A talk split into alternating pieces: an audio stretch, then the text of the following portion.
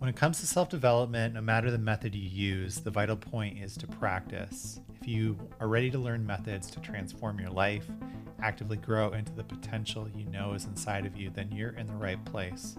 Welcome to the Vital Point Podcast. I'm your host, Jonathan Schechter. I'm a psychedelic integration and transformation coach, breathwork facilitator, and an enthusiast of personal growth.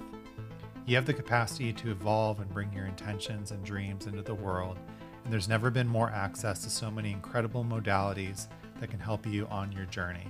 This podcast will help you learn about new methods to bring into your life, give you practices to follow, and share stories from practitioners who are doing the work so that you can feel inspired to go and practice, because that's the vital point. If you're enjoying the podcast, I'd really appreciate you leaving a review, subscribe if you're watching it on YouTube, or uh, whatever platform you're listening to right now.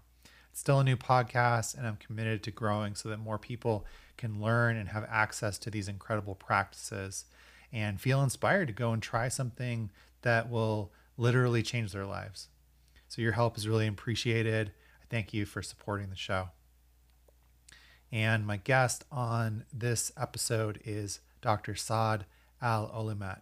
He's a farm PhD who is the CEO and founder of Silo Health, which provides education supports legislation, and facilitates integration of psilocybin supported care. Uh, Dr. Saad wears many hats in addition to his role at uh, Silo Health and as a community pharmacy manager and mental health advocate. He's also the vice president of the Psychedelic Club of Pittsburgh and the co founder of the Psychedelic Pharmacists Association. And um, Silo Health is a really incredible organization. I have the um, honor of helping to host uh, integration workshops with them. And uh, Silo Health has also recently launched their psilocybin peer supporter program, an accessible course designed for anyone seeking to learn about psilocybin and how to support their peers and community members in the responsible and safe use of psilocybin under a risk reduction framework. This fills a much needed role in a community based ecosystem alongside trained clinicians and healers to support those looking to heal with psilocybin. All right, Saad, welcome to the Vital Point. Hey, nice to be here. It's a nice early early morning here. Uh, happy to have you on. Yeah, thanks for having me, Jonathan. Yeah, last time we were together was in Florida. Yeah, Tampa. Yeah. Yeah that was uh, that was my first time in Florida, and uh, had a really nice time. You know, you you picked out a great spot for the Silo Health Wellness Approachment. Um, yeah. And how did how did you guys like land on calling it that as opposed to a retreat? Because I really like that. Like I felt like it gave it a different energy. You know. Yeah. No, I, I appreciate that. So it really is about the intentionality of the words we select. So to emphasize the word retreat is really sort of uh, supporting this concept of withdrawing or maybe disconnecting. And of mm. course, not all retreats are like that by any means. I know many retreat facilitators, retreat owners that have deeply impactful, like connected uh, experiences with their with their guests. But for us, it's about being intentional with the words. So we chose approachment, so that way it really emphasizes the idea of connecting, the idea of you know not to withdraw but to dive in and connect with the self with the other and and also the environment. Yeah i like that. Um it's something similar to the, like I, I talk about this a lot too. I've i've noticed it within sort of this psychedelic sphere or coaching integration.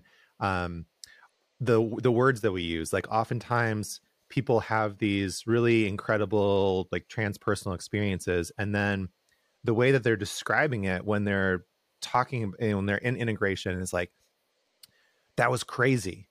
Mm-hmm. or like you know, like you'll never believe what happened. And it's like well why are you sort of framing it like that? Like why is it crazy? You know? And right. it's like once i started to notice that i noticed it not only in myself but like in other people and just well why are we talking ourselves out of the magic that's all around us? You know? Like right. so I, I, try to be really cognizant of that, and it's definitely something I catch myself saying like, "Oh, that that that was really crazy." Sometimes, yeah. and, then, yeah. and then I just try to like stop myself, you know.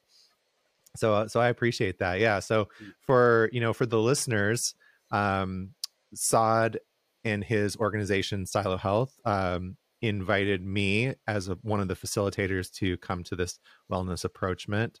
That was in April. It's, it's hard to believe like so much time has flown by Mhm. since then.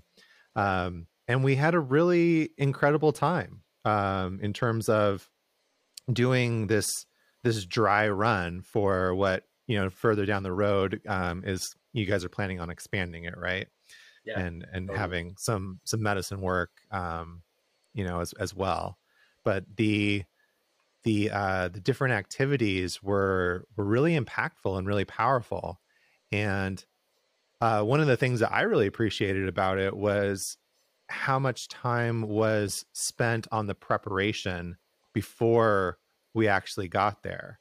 So that it wasn't like hey we're meeting these people sort of for the first time that we're gonna like be really vulnerable with and and really share and really open up and and and bond with. Um yeah like it felt like i already knew uh people and we were already connected so i felt like there was a lot of uh good preparation done on that which you know again like uh is something that i think certain people like neglect like how much of the integration process actually starts with preparation and Yeah. actually starts with that set and setting and really getting getting to know yourself and and what you're getting into rather than like well i had this experience and now like now i have to figure out what to do with it you Right. know yeah Well, and the last thing we wanted too was for people to show up, you know, from traveling all around the all around the country, and then start doing, you know, the icebreakers and start doing the introductions. Like, why not? You know, and it was kind of like following the clinical trial approach to, you know, dose day support being the extensive preparation process, which includes defining the dose day logistics and building rapport with the people that you're going to be with. And when it comes to a group of what 12 people or so, you know, we should definitely have some extensive preparation, I believe, just so that way people can uh, have a good idea as to what type of energy will be in the room uh, throughout the entire weekend. So I appreciate that you uh, that you appreciated the preparation process.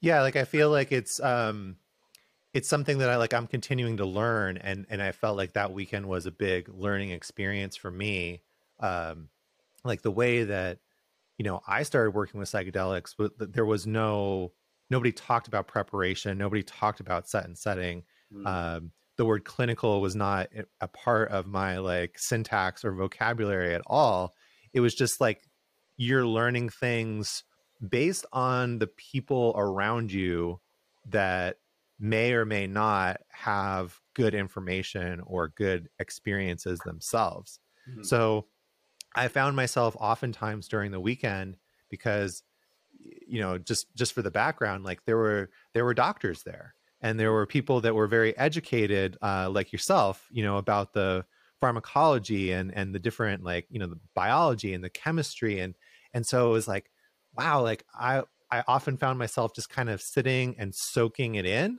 Hmm. you know and like feeling a little bit like a fish out of water in terms of like the um the educational uh component of it or like the the background. But it was it was also very fascinating of like look at look at this big world that's out there. Like there's people that have different experiences and different um different motivations or different intentions and different things that have brought them to the same shared space and Yeah. like i i found that that was uh, a very cool thing to just kind of be a part in you know uh like i felt like uh like a fish in a like the, the pond got a little bit bigger you know and it was like oh cool like i get to interact and meet people that have a totally different background and that i can learn things from Yeah. and uh that felt really cool Totally. Yeah, we're we- we're all in the same pond. It's just like, you know, swimming around uh, to meet the other fish, right? So yeah, it was an awesome time, and it was it was cool because you know I knew everyone there personally from di- on different levels of experience. So I have like work colleagues, like my like my day job, but then I also have my psychedelic, you know, work colleagues, people on the Silo Health team, close collaborators, and being able to you know bring everyone together. I mean, that was I'm so, I'm so grateful for the experience. It's uh, it, it reminds me of like uh, you know how like on Disney Channel they had the Suite Life of Zack and Cody and Hannah Montana, and I think I forget the other show, but they had that one that one episode or movie where they brought all of them together. It was like the Suite Life on Deck with, with all the different characters. It's like whoa, like combination of all these people that were siloed off, you know, in these unique relationships, these unique stories, these these unique ponds. And now right. here we are in this one big pond with all these fish that we know from different levels of life. So it was, I'm that experience was uh, was a wonderful one, and I'm excited for the next the next approachment we decide to uh, to, to to plan. Hmm. Yeah, definitely. So how how did you get started kind of on this path? You know how that led to Silo Health because I'm assuming that was the sequence. yeah, totally, totally. So I had my first psychedelic experience when I was a junior in college. So it was my first year of pharmacy school. That's kind of how it works with our program. And I was, you know, I didn't practice any self care. I did not, I was not really focused on developing a healthy relationship with myself, my family, my community. And I purely pursued the experience out of out of recreational, you know, experience for recreational experience. I thought, mm-hmm. okay, I got to see you know, cool imagery or colors. Like, oh, this is gonna be fun, right? And we ended up. My my friend, uh, he surprised me with a bag of mushrooms that day, and he said, "Hey, like I have a surprise for us." I'm like, oh, okay, like let's do it. So we went to his girlfriend's house, who I didn't really know, with her roommate, who I didn't really know, and then the, and again in the house I've never been in. Um, so I was with them. We took right under three grams each, and I'm uh, context. I'm like really allergic to cats, and there were cats there. It was like a fully carpeted home, and I was already struggling to breathe. Like, oh, okay, this will be fine, and it was really not fine. Like the once the experience kicked in, I was tunnel visioning in and out of reality. It was honestly a horrible experience. I thought I was dying, and I had to get out of there. I couldn't breathe. I was going inside and outside, just trying to get catch my breath. It was a really you know, horrible situation for me. And I then texted my one my really great friend. I was like, "Hey, can you please come pick me up and take me back to your house?" And he did that. Very grateful because that that setting was completely different. You know, his his home is. You know, I was there a lot of my uh, my, my teenage my teenage life of growing up in my hometown. So the setting was much more familiar, much more comfortable, and that's where the flood of insights really started coming in. And then the next day, I just remember, you know, thinking about it, and I'm like, wow, like, you know, a lot of this stuff that I was burying underneath me came up, and I faced it. And the way I explained the experience to people at the time was, it felt as though my entire life I was wearing sunglasses, and I finally took them off for the first time. To where like nothing's different, but everything's a little different, and I felt a sense of clarity for the first time. Uh, a lot of other insights came up uh, but essentially, I became very curious about this experience. This was right, you know, around five and a half years ago or so now, and that a year from then, I was just following, reading about it. I was reading up about Terence McKenna. I came across the Stoned ape theory. That was deeply fascinating to me. So I just followed my curiosity, stumbled upon MAPS, Zendo project, you know, joined some newsletters, subscribed to some stuff, read a lot, just read a lot of my own time and it was my second year of pharmacy school where I diagnosed myself with depression, major depressive disorder, generalized anxiety disorder. I was really struggling mentally, emotionally, spiritually. I was very disconnected at the time with my friend group and my family. And I decided to, you know, rather than going the tradi- you know, the traditional and antidepressant route, I decided to source mushrooms and I you know, consumed five grams after extensive preparation because now I knew what preparation was. Now I knew set and setting. Now I knew what the heck integration was loosely at the time. Right. So I did a lot of preparation work, which was just my mindful journaling, um, intention setting, a lot of education, and I took I had the experience, and it was completely liberating. It was it changed my life forever, and you know I just remember the imagery of uh, feeling as though my entire life I've been like a caterpillar. And I actually shared a bit about this at the wellness approachment when we were doing our journaling session with Ian.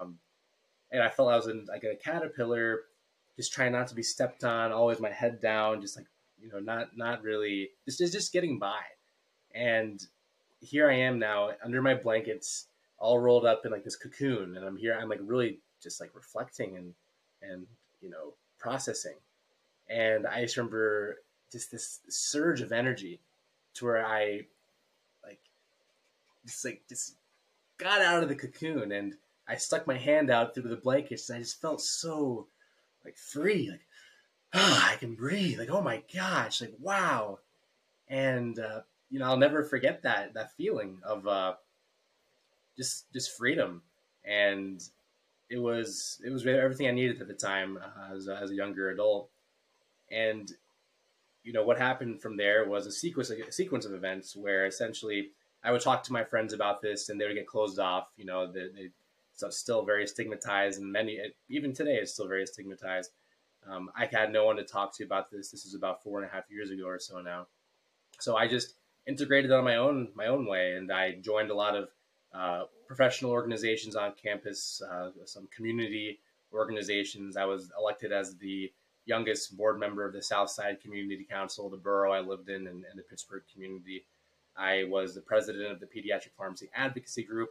I was the vice president of the Pennsylvania Pharmacists Association, treasurer of Phi Delta Chi, and uh, I specifically I wanted to share that I was the international vice president of the American Pharmacists Association. So I did all that in one year while juggling, you know, two part-time jobs and being a full-time student, and I loved it. I absolutely freaking loved it, and I felt more meaning because I remember from the experience, it's like if I died, like what what have I done? You know, like what have mm. I actually accomplished? Who have I impacted? Like what what like what do I have to say for myself? And that was just like a like a wow, like you know, I don't need to do this for glory. I'm not doing it for glory. I'm not doing it for recognition. I'm doing it because like the value of service and being connected for a greater purpose, like there's something so raw about it. And that's what I did for for a year. And it was a year after that second experience. So I this was a year after that uh, five gram mushroom experience. I was actually I flew out to Seattle to represent the American Pharmacists Association, our Duquesne chapter, and I was there from Thursday to Sunday.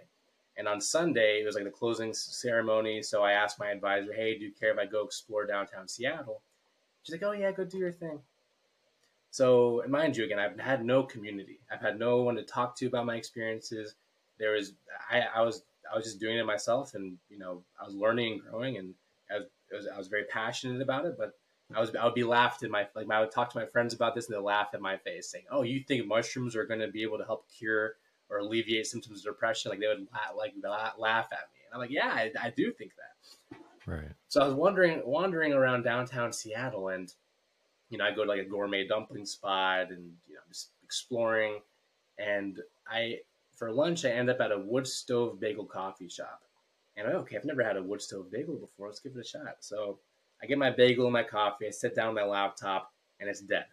So then I look way across the room. There's this one table by itself with with an outlet. So I go there, plug my plug my laptop in, and I'm sitting down. And then right to my left is a group of about maybe 10 to 12 people with name tags on. They say, "Hi, my name is so and so." And in the middle of the table, it says SPS. So I'm, I'm like they're like they're like energetic, they're friendly. I can like feel like I feel their presence, and we're right beside each other. So I'm getting work done, and then I'm, as I'm getting my work done, that's when they start talking about like Timothy Leary and you know ayahuasca, psilocybin, DMT, and I'm like, whoa, like what's going on? And they say, oh, we're the Seattle Psychedelic Society. We meet up at a random coffee shop on Sundays. Would you care to join us for conversation? And like here I am, like in awe like yes of course and i you know close my laptop and i scoot on in and i was there for maybe two two and a half hours just talking with complete strangers about psychedelics and you, you look at that table and you have old people young people you know people of color white white folk and here we are bonding and connecting about like the mystical experience and the philosophical underpinnings of what psychedelics are and the ethical uh, ethical considerations it has in our clinical frameworks. And I found community all across the country. So from that experience, I came back to Pittsburgh the very next uh, that night, and then that next day on Monday, I created the Pittsburgh Psychedelic Society as a meetup group. Uh, that's what they recommended me to do. So then I I did that, and you know people started coming to our, the random coffee shop on Sundays that we would host. We would host meetups, and uh, that introduced me to sitting with folks. You know, I would never source; I would just sit, and you know, I did the preparation work with people, the sitting, the integration, just following up. I was very, I had a lot of metrics established for it, just like just to see how they do before and after the experience to see if there's any actual changes. And it was really cool just to do my own like my own re- research. Um, I started doing that with Isaiah, uh, who who you know, Isaiah Noriega. We started uh, just like he was he was really helping on like the uh, providing some insight about what we should be doing, and him and I decided to co-found Silo Health because we needed to step away from this kind of gray area and be more in the you know education, legislation, integration front, so that we can be very public facing. Just because with my doctorate degree pending, my licensure, you know, coming up soon, I recognize that there's a lot that I don't know what I, I don't I didn't know how to navigate it, uh, you know, four, three or four years ago. So establishing Silo Health was really for for us a need, for me a need to do, uh, because I couldn't keep doing the the gray work. So we are focused on the education, legislation, and integration of what we call psilocybin supported care. So we're very, very focused on calling it psilocybin supported care versus psilocybin assisted therapies, because if you call it a therapy, it always means that it's clinical and technically it has to be an FDA, FDA indication. So being able to ensure that this is, you know, uh, homegrown, that this is through the community, led by the community. We want, and also not to have to like say, oh, you have a disease, let's treat the disease. Like, let's go ahead and just call it care, right? So psilocybin supported care versus psilocybin assisted therapy. And yeah, yeah, we're that's what that's how we got into it. That's how I got into it, and that's why I'm doing what I'm doing right now.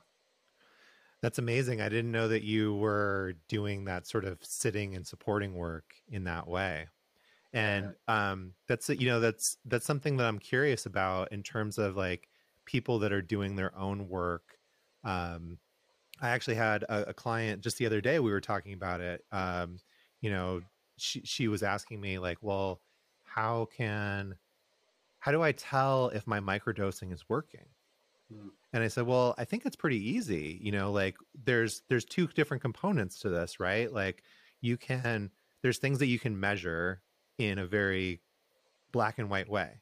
Like if you're creating, like we talked about creating um like a daily routine, a morning program with meditation, with journaling, with gratitude practice, mm. um, with and she wanted to improve her sleep.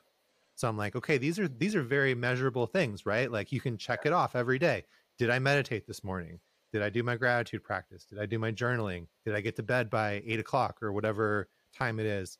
Mm. And then there's these other things where it's like, it's not quite as black and white as that, but you can still measure it every day, you know, on a scale of one to five. How anxious did I feel today? Right. How, de- how happy did I feel? You know, how did I feel while I was doing these things? Mm. And then just tracking it over time of like, you start to see the patterns, you start to see the shifts. Um, and then we can also go back and say, okay, well, we're not getting the results that we want here. So what else can we do? What can we tweak? Um, so I'm curious if you have anything to like to add to that or like sort of like best practices that you found doing that work um, to that to that process because I think that people are sort of trying to figure these things out on their own a little bit, right? Mm-hmm. Yeah, I mean, you know, just because you can measure it doesn't mean it's the only source of value, right?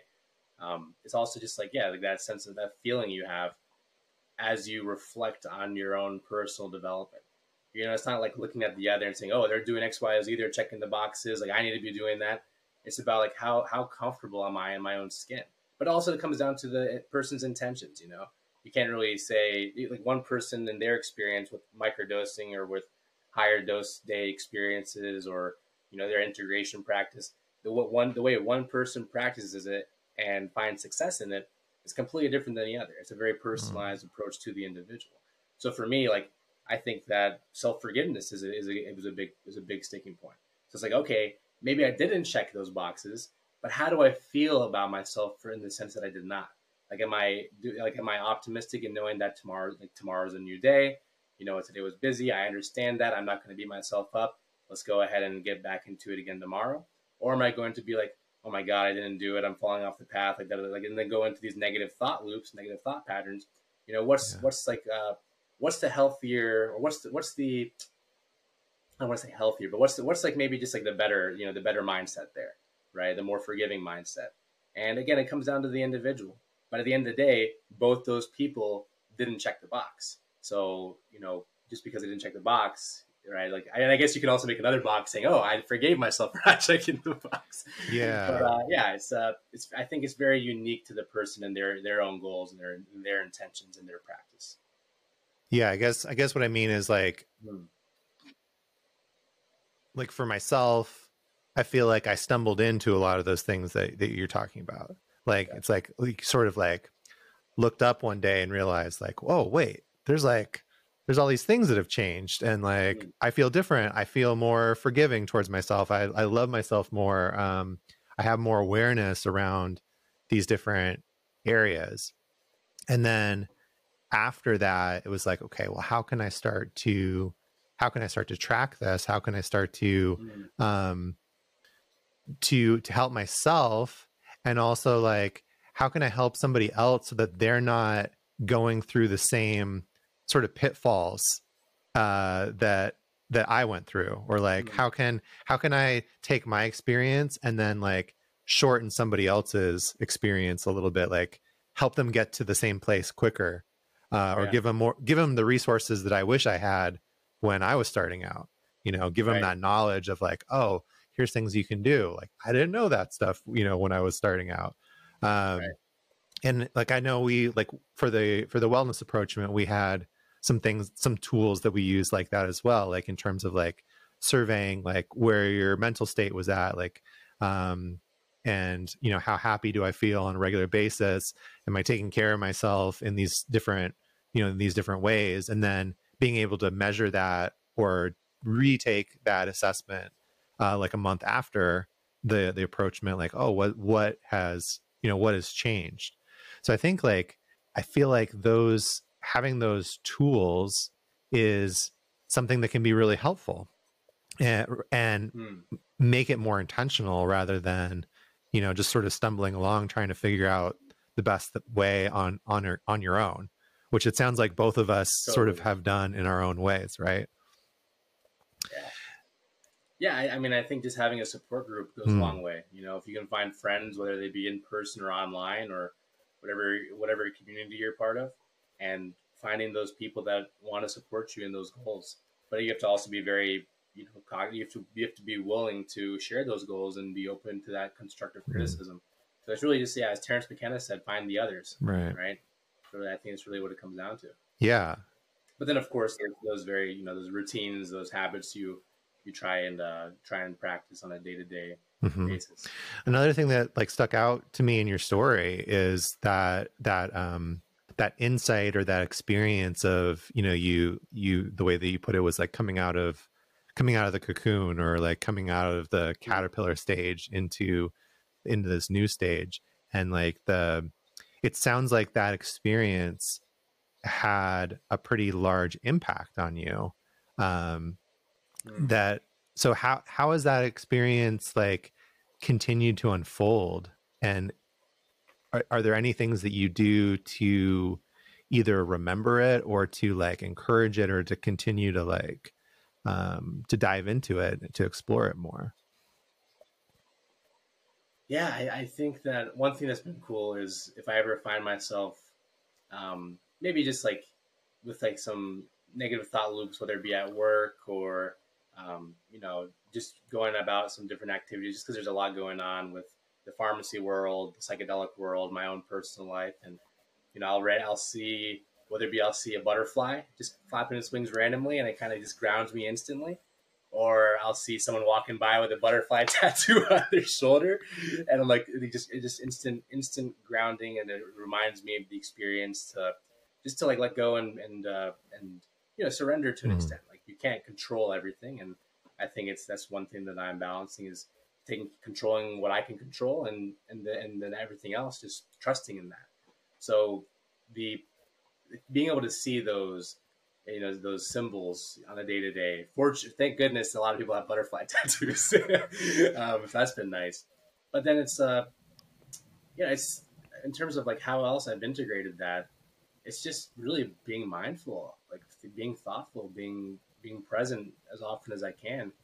I mean, the experience. There's I think there's a lot you can learn from every experience, but then also I'm still integrating experiences from several years right. back.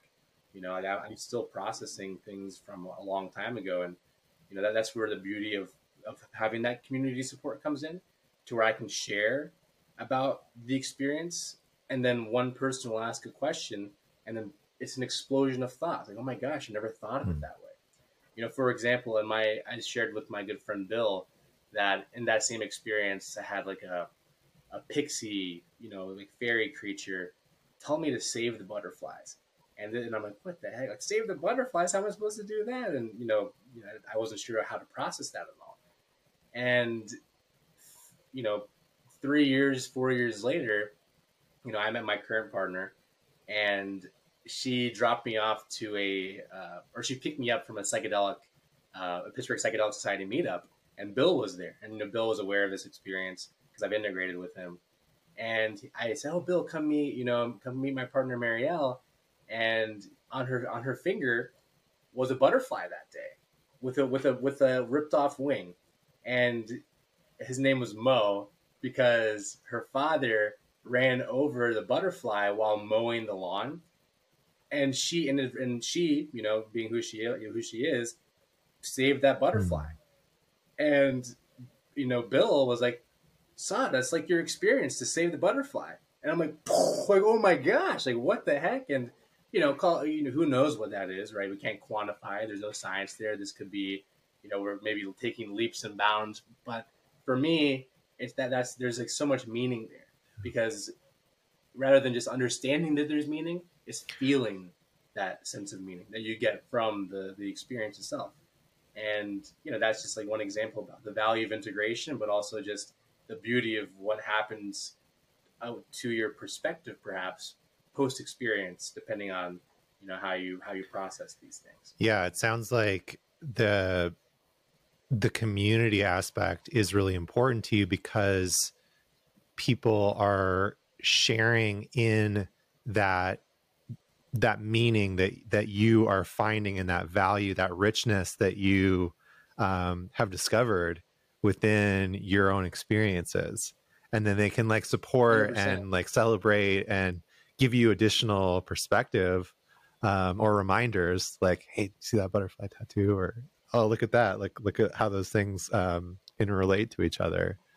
And that yeah. that's and this that's that's super oh, beautiful. Oh, um yeah you know i mean that's that's that's the whole thing about like um like you know within buddhism it's like emptiness is like that nothing has a meaning or an identity of it uh, in and of itself everything has identity and meaning based on what we assign to it and that that's right. completely valid right and that's why like one person can you know see like some sort of guru and the other person sees like an old man you know just like mm. so like so that that's yeah. wonderful that like people that you have people around you that can share in that in that vision and in that meaning that's you know been so important to you so impactful. Yeah. And and just being a part of the integration process for other people and supporting that. I mean, you're you're an integration specialist uh, with Silo Health as well, and I've also led integration workshops, integration circles, and hearing people speak about their insights, their experience. I mean, I don't know about you, but for me, like, it, I feel like it, it, lets me learn more about myself mm. as well as I support other yeah. people. Like just like, you know, just just like the, the additional perspective and the conclusions there, and like maybe just again that the way it's able to bring you back to the experience mm. almost i think i think it's wonderful but then as you mentioned too it's like we have that you know that shared that this is shared experience where we can help make meaning of it together and one analogy that kind of came to my mind as you're talking about that it's kind of like the marvel universe i don't know if you're big into oh, yeah. marvel movies the superhero movies but it's like you know you can watch the movie by yourself or with others and you have this experience you know your, your unique perspective on that movie but then someone else will be like, "Oh, like did you see like that cameo of Stan Lee?" Or "Oh, did you see oh who's Stan Lee?" And like, bam, there's a whole bunch of stuff there. I say, "Oh, like did you see like that Star Wars figure?" Because of the, and then you can talk about like some of the background of Marvel and Disney, right? And so like, there's like so much that the sh- that shared perspective and community has to offer to the value of the experience that you're that you're experiencing, and it's it's enriching and it's sustainable too. You know, it's one thing to go and, and if you want to watch the movie over and over and over again, right? You're going to be spending a lot of money on renting that movie out or you know going to the movie theater. But if you're able to do a monthly, oh, let's talk about you know Spider-Man, the newest Spider-Man together, and you can just talk about it and relive it through the words of others and perspectives of others. Not only will you be able to tap into that experience of the movie, but you're also going to be able to get so much more insight from others' perspectives of the movie and challenge them and and build on them. So it's I think that's one of the more sustainable approaches is uh, that that community based integration. Yeah, there's definitely something in community, and one one of the things that came up for me as you were talking was like the, you know, with like within trauma work, um, there's like a saying of like you know we don't heal in isolation, like you you heal by mm. by being witnessed, um, by by sometimes like the per the other party isn't doing anything other than seeing you you know that that you're able to like have this completion uh with some with somebody there like seeing you and being accepting of it just holding the space. Um so there's something there's something magic in in that community aspect of just being seen of being heard. And and like you you know like you were saying in, in terms of your experience and i've i've heard this from uh, a lot of people of like that frustration of not having anybody to share their experience with you know like that can i think that can feel really suffocating to people uh, especially like when it's something pretty major that they're trying to unpack and like um, process and digest and like you know not being able to share that with the people that they have intimacy with or that they feel really close to um, and all of a sudden like you said like here's somebody that five minutes ago was a stranger and yet you're able to like connect to them in such a uh, strong way and like oh yes you get it you know like i can i can talk about this with you like this is this is so good like this is what i've been looking for you know so there's mm. there's something that's magical um you know about that in the community that we are a part of right now right um which is like you said you know there's there's definitely some gray um and you know s- sometimes we're sort of skirting the line of certain things and um mm. it came up for me yesterday i was talking to somebody about like they were like hey like do you want to come on my podcast and then they said well how do we talk about the legality of this and i said well that's up to you you know like like we can certainly talk about it being for education and you know safety and harm reduction um we could also talk about like how it's changing like there's you know like we're in this mm-hmm. very transitional place right now where like we're going from the black to the white you know and stopping in various shades of gray. And then there's other places where it's like no we're we just don't have to worry about that anymore. And that's that's a really a really amazing thing. Um, and I'm curious about like your take with that in terms of you know Silo Health being involved in legislation and you know um, in education. Like where where do you see sort of the psychedelic movement going and like the direction that we're headed in? Totally. Yeah. So there's like the, the what's realistic, and then there's what's hopeful, right? So what's realistic is that this, this is going to be you know clinically approved by the FDA. Uh, you know, MDMA first, and then psilocybin, and then potentially others. Um, so, you know, MDMA for treatment for uh, post-traumatic stress disorder, uh, psilocybin for treatment-resistant depression, uh, major depressive disorder, and eventually generalized anxiety disorder, and a whole bunch of other things. The beauty behind psychedelics is that they're transdiagnostic agents, so they, they you know they span across different diagnoses. So we're seeing that the FDA has already granted breakthrough designation status for those two compounds, and there's a lot of research coming out for all these different indications as well as these other other psychedelic uh, uh, compounds. So there's no question, in my opinion, that the FDA will approve these compounds and these will become legally accessible through a like REMS program, which is a risk evaluation mitigation strategy. It's it's a very controlled uh, approach to uh, ensuring that patients get the medicine appropriately through the standards of the manufacturer that uh, did all, all the R&D for that medicine.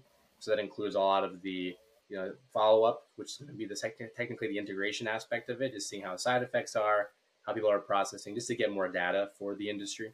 So that's going to happen. Like I, in my opinion, there's really no question about it. Like that's going to happen. It's just how how mm. will it happen? You know, who will be the facilitators? Who are going to be? You know, how will this be accessible?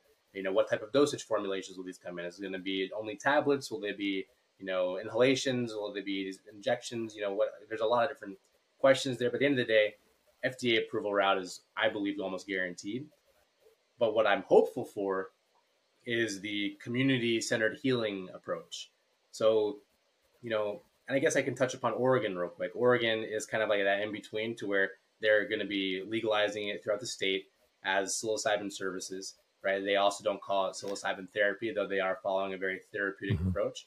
Uh, the state will be, you know, licensing facilitators, uh, retreat centers, or like you say, clinic centers, and there's a lot of different regulations they're carving out right now. So that way, by 2023, people can, you know, legally consume psilocybin in a safe and supportive setting in Oregon, uh, and they will not be penalized by the law um, there, which is great.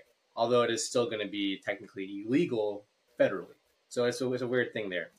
Um, for me, it's it's about keeping it in the zip code. You know, how can we make sure that these are as community driven and community led and, and as possible? Because yes, it's amazing. It's absolutely amazing the work that's done in Oregon. It's especially wonderful for Oregonians.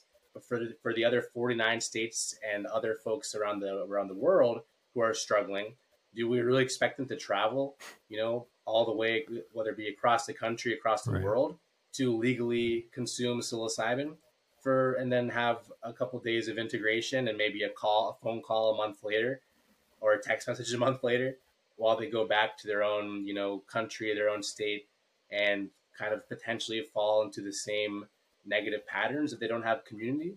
You know, again, we earlier in this call we stressed the importance of community in terms of the sustainability and just the benefits that community uh, processing has to offer. So, how can we keep this in the community legally?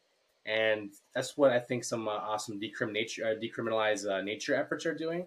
So that's a very touchy subject, some of the work they're doing and how they approach it. But at the end of the day, if you're able to decriminalize the possession, ingestion, and cultivation of entheogens, you know, I think that's a win for the movement. But that's again a very touchy subject when it comes to you know psychedelic exceptionalism and uh, just like some of the politics that the decrim nature leaders have, have sort of have sort of uh, followed. Um, so with that said, what we're trying to create with Silo Health is a community care system framework, and these frameworks are to be adopted by any community that wants to do it. And I would love to be able to see peer supporters uh, so specifically uh, registered psilocybin peer supporters, working in tandem to community care clinicians to help well around the approach for the peer from preparation to integration. So if we're able to keep it in the zip code, that prevents this idea of having to do this like tourist like you know retreat experience over in Oregon or maybe down in uh, somewhere in South America or Jamaica um, or Central America. So being able to do it in the zip code, I, I think, is really what the ideal situation is like. But the question is, how do we get there? So that I think that's a good segue into talking about the Silo Health uh, psilocybin peer support program. So, can you yeah. just give us an overview of, of that program? Yeah, totally. So, you know, I realize so being in the in the community um, for quite some time now here in Pittsburgh, I came across a lot of misinformation, a lot of maybe potentially unwise decision making or recommendations. So, the role of the peer supporter is to help counter the spread of misinformation as psychedelics become more mainstream. But then on top of that is for educational and risk reduction purposes mm-hmm. as well. So, in terms of educating, like uh, being able to provide information for the community about what dosing looks like, what are the side effects of the psilocybin experience, what does the arc of the experience look like from start to finish generally um, be able to understand the philosophical like approach to uh, harm reduction the archetypes of harm reduction how to attend to your peer. Like these are all things that i believe that anyone and everyone can learn and that everyone and anyone should be able to understand when it comes to having these conversations about psychedelics. And the role of the peer supporter is, is tapped into this idea of healer inclusivity. You know, to us, healer inclusivity means that anyone and everyone should have the right and knowledge to support someone's dose day, period. If we keep it only in the world of clinicians, yes, it's going to be extremely safe, and that's what we need, but it's also going to be relatively inaccessible and relatively unaffordable. And again, like we are, we are already seeing this bottleneck approach to how many clinicians actually know what psychedelics are even about. So how are we to expect that people are going to find that access to safety through clinicians, especially if we're trying to keep it in the zip code? So the goal, the role of the peer supporter is to sort of undercut that bottleneck approach, and by by empowering everyone to understand the safety considerations, the uh, how to how to support someone hands on during the experience if necessary, and how to recommend healthy integration practices. So the peer supporter role, we are creating this program. It's going to be launched on September 20th, which is Global Magic Mushrooms Day, and we want all the information to be completely free to access. Period right? We can't be like, oh, it's about access and affordability, and then say, all right, it's going to be 800 dollars, you know, to access this program. Like, no, like like we're not we're not we're not reinventing the wheel. We're just taking a lot of other information, a lot of other experience, perspective, and consolidating it. And yes, that's a lot of time and energy. And because of that, we are going to be charging for a certificate uh, of completion. That certificate of completion is going to be a prerequisite to apply to become a registered peer supporter because a registered peer supporter will eventually be vetted. We'll have like a lot of live and synchronous training and uh, be able to be accessible online via database. So that way we can help people find their local support for peer support purposes.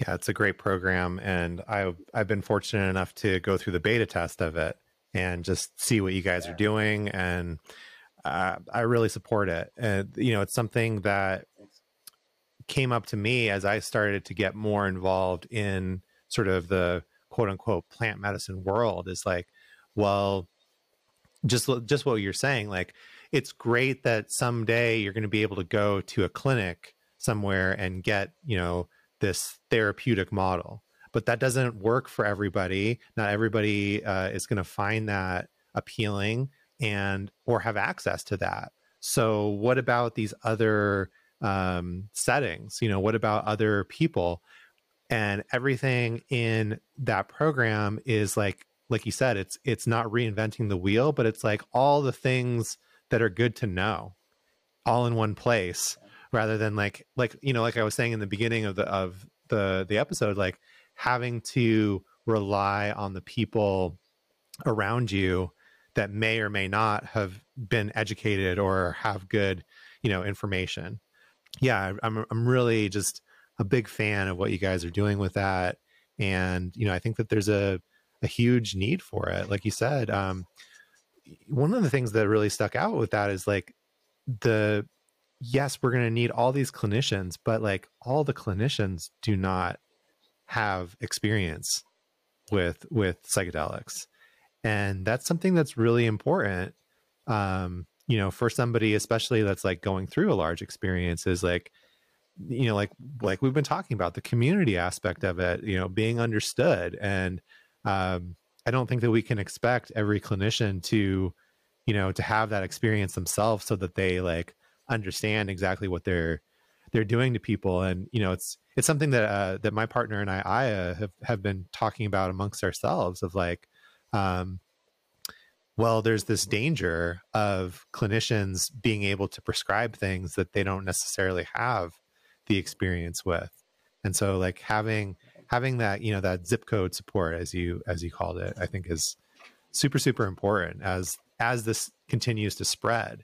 Um, to have more people that are educated that understand what integration is, that understand the the role of harm reduction and the importance of set and setting and can you know also like help them learn skills to be supported and like you know increase um, their set. Is just so so important i think as it becomes more and more mainstream so it's just an interesting place we're in yeah i agree and you know we also just need standardization like just because you know set and setting doesn't mean like you know how to help de-escalate a situation, right? So just basic de-escalation skills, how to tactically tact, tactically use open-ended versus closed-ended questions depending on the situation. And these are all things that we touch upon in this program program as well for the general layperson. Yeah, and and and that that importance of like, hey, this is accessible to everybody, you know, and yeah. you might not need it for, uh, you know, you might not need a certificate, but it doesn't mean that it's not good information for you to have. Uh, and exactly. and that's that's yes. fantastic. And you know, I'm already seeing it in different communities that I'm in of like people asking the these exact questions of like, hey, how do I get more involved? Because there is something about that as well. You know, with psychedelics, it seems like a, a pretty common experience of like people have a pretty transformative approach or um, experience, and then they want to share that with others or they want to figure out how they can be of service. And so, like, this is such a good place to start. Um, not only because of the quality of the program, but because of the accessibility of it. You know, because I think a lot of people now, when they're in that place, are looking at all these different certificate programs, all these different uh, things that are available, and with various price points um, and the sort of inability to um, maybe see like how effective they are or like what the authority uh, on on the sourcing is and trying to make a decision about like well which one should i do what's you know i don't want to i don't want to waste my right. money and things like that and so you know just going through the beta program myself uh, i saw a lot of doctors and a lot of people with like really good solid experience uh, contributing to to that program. And you know that i was like okay this is this is a really well thought out you know it's definitely not half baked um, you guys spent your you know spent a lot of time and, and energy and effort putting together like a really solid program that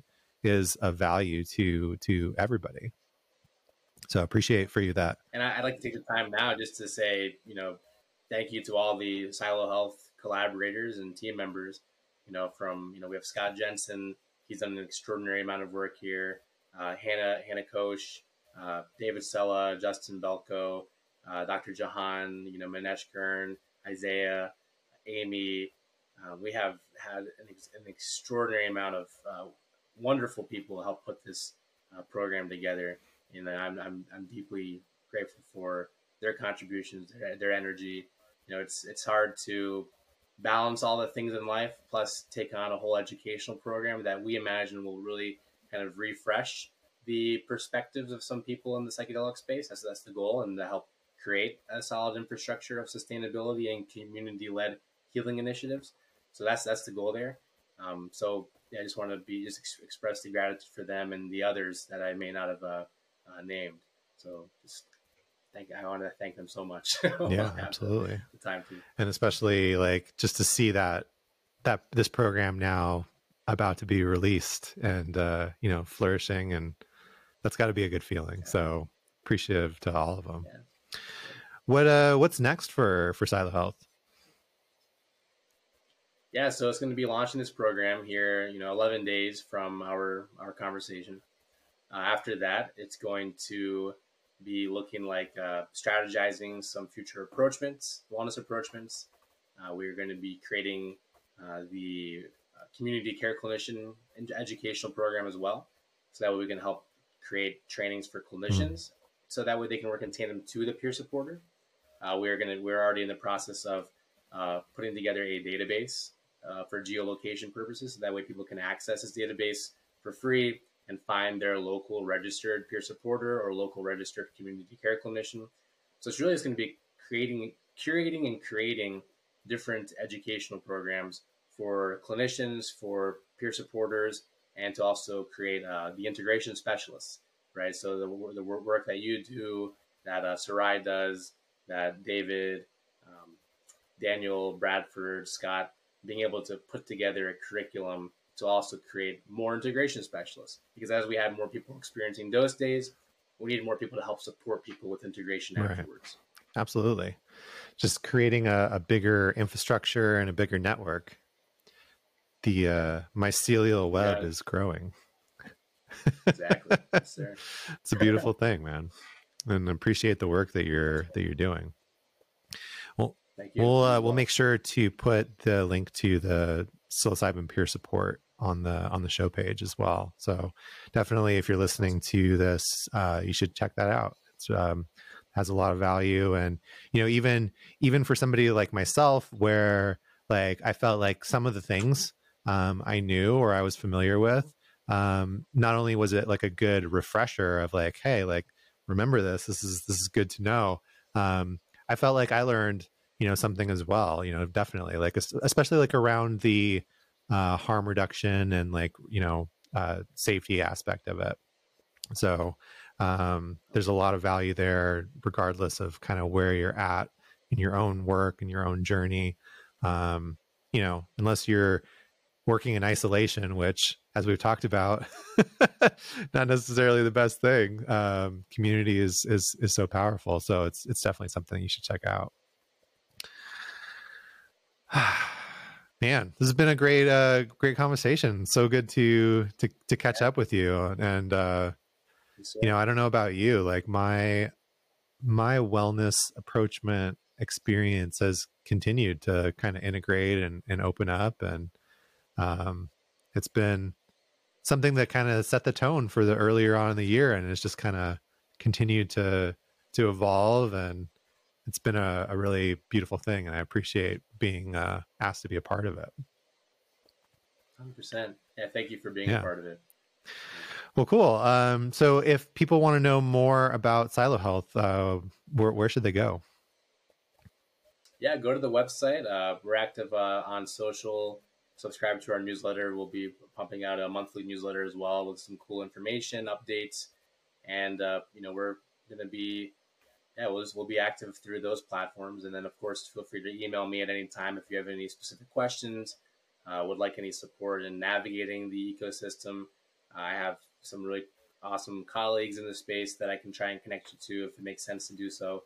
So, you know, you just know that you're not in this alone and that you can all, always reach out at any time. Yeah. And uh, another thing I wanted to mention is, you know, just, just like Saad uh, talked about how impactful those uh, integration groups were to to him uh, you know that's one of the things i appreciate about Silo Health is that they're offering multiple integration circles online um, for free every month um, that you know there's there's a resource there for you to connect to other people to you know to be seen and heard and share your experience and experience that um, that sense of community as well.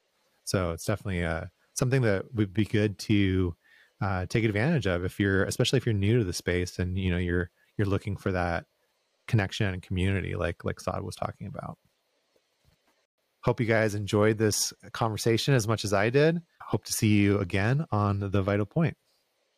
Hope you enjoyed this episode, and if you did, I'd love it if you leave a review. Follow me on Instagram at Blue Magic Alchemy if you'd like to learn more about transformation integration, and how to connect through coaching, breathwork, and meditation. Remember that regardless of the methods you're practicing, the vital point is to practice.